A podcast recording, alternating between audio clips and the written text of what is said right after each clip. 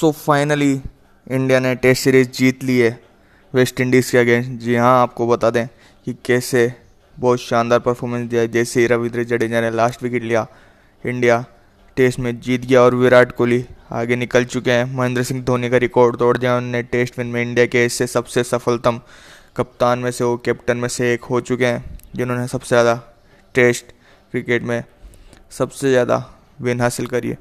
और ऋषभ पंत ने भी एक रिकॉर्ड तोड़ दिया है महेंद्र सिंह धोनी का। जी हाँ, हुआ यूँ कि ऋषभ पंत ने स्टंपिंग के मामले में टोटल जो सबसे ज़्यादा फिफ्टी डिसमिसल्स हैं उनने अपने नाम एक रिकॉर्ड तोड़ लिया है। वो इंडियन ऐसे सबसे तेज फिफ्टी शिकार करने वाले विकेट कीपर बन चुके हैं। वैसे रिकॉर्ड अभी उनने गिलक्रिस्ट के साथ अभी संयुक्त रूप से जो है वो उनने मैनेज किया है।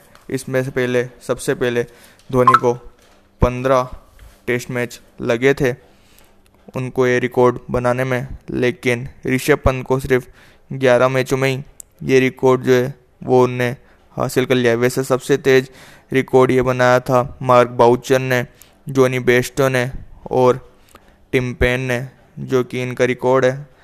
लगभग दस मैचों में इनने रिकॉर्ड बना दिया था और ऋषभ पंत का एडम गिलक्रिस्ट के साथ ग्यारह मैचों में रिकॉर्ड बन चुका है फिफ्टी शिकार्स करने का, जिसमें अड़तालीस उनके कैचेस हैं और दो स्टंपिंग है।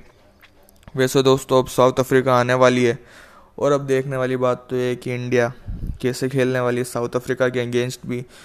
बस इस सीरीज़ में मेन प्रॉब्लम ये रही कि चेतेश्वर पुजारा का चलना इतना हमारे लिए फ़ायदा नहीं रहा, क्योंकि चेतेश्वर पुजारा चले ही नहीं इस सीरीज़ में।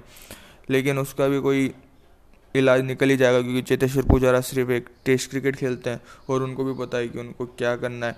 और अब मेन बात तो ये है कि हनुमा विहारी काफ़ी अच्छा परफॉर्म कर चुके हैं और अब रोहित शर्मा को ओ लंबा इंतज़ार करना पड़ेगा।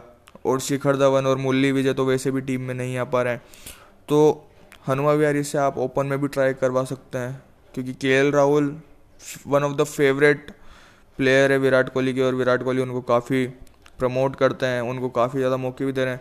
केएल राहुल का बस यूँ होता जा रहा है कि वो आईपीएल में बहुत शानदार परफॉर्मेंस देते हैं और उसके बाद उनको लगता है कि मैं इंडियन टीम में आ जाऊँगा और वो इंडियन टीम में आते भी हैं। विराट कोहली उनको पसंद करते हैं, विराट कोहली उनको प्रेफरेंस भी देते हैं सबके ऊपर, लेकिन वही बात है फिर वो वहाँ पे जाके परफॉर्म नहीं कर पाते। ऐसा ही हो रहा है ऋषभ पंत के साथ भी। ऋषभ पंत आईपीएल में कितना शानदार खेल कराते हैं और उसके बाद वो यहाँ पर आकर परफॉर्म नहीं कर पाते हैं। उनने वर्ल्ड कप में भी एक गैर जिम्मेदाराना शॉट खेल कर वर्ल्ड कप सेमीफाइनल में न्यूजीलैंड के अगेंस्ट एक ऐसे ही बिल्कुल गलत टाइम पे आउट हो गए और टीम को और ज़्यादा प्रेशर में लेकर आ गए। और फिर लास्ट में बात उठती है धोनी अच्छा नहीं खेलते, ये नहीं खेलते, वो नहीं खेलते, कितने ज़्यादा मौके दे दिए हैं।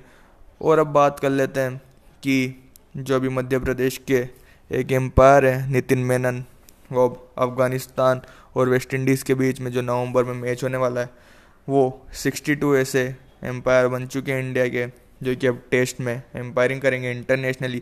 वो आईपीएल में तो काफ़ी टाइम से कर रहे थे, लेकिन अब वो ऐसे इंटरनेशनली टेस्ट क्रिकेट में अपना डेब्यू करने वाले हैं, जो कि काफ़ी अच्छी बात है इंडिया के लिए, क्योंकि इंडिया को ऐसे प्रमोट करते हुए आगे बढ़ते हुए देखते हुए काफ़ी अच्छा लगता है।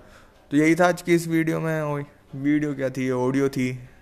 तो बने रहिए हमारे इस चैनल के साथ, सब्सक्राइब कर देना और उसे फॉलो करते रहना और इंस्टाग्राम पर भी फॉलो कर लो भाई को। जय हिंद, जय भारत।